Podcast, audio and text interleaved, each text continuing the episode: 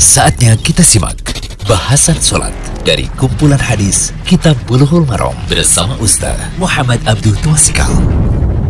Alhamdulillah, salatu wassalamu ala rasulillah wa ala alihi wasallam Kali ini kita berada di audio ke-13 Hadis 169 sampai 170 dari kitab Bulughul Maram Membahas kitab sholat Bab al-mawakid tentang waktu sholat Hadis 169 dari Ibnu Abbas radhiyallahu anhu ia berkata bahwa Rasulullah shallallahu alaihi wasallam bersabda Fajar itu ada dua macam yaitu al-fajru fajran.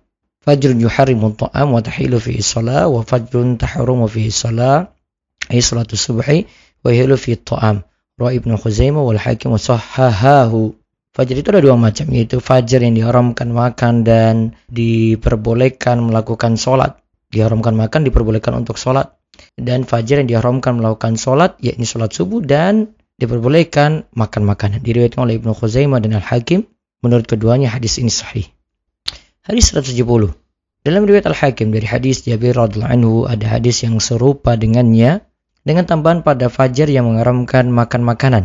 Disebutkan fajar yang memanjang di ufuk. Innahu yadhabu mustatilan fil ufuk. Fajar yang memanjang di ufuk dalam riwayat yang lain yaitu seperti seekor serigala. Faedah hadis, ada dua fajar yang berbeda secara hukum dan sifat.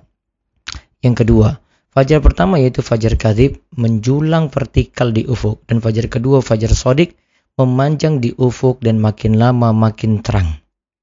Fajar pertama fajar kadib, ya tidak diharamkan makan, masih boleh makan sahur dan masih belum dibolehkan dilaksanakannya sholat subuh. Fajar pertama ya, ya artinya masih boleh makan sahur, sholat subuh belum. Fajar kedua, fajar sodik diharamkan makan bagi yang berpuasa dan sudah boleh dilaksanakan sholat subuh karena sudah masuk waktunya.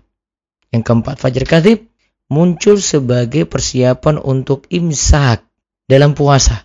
Imsak ini berarti mulainya puasa ya, yaitu untuk persiapan kalau fajar kadib itu, fajar yang pertama.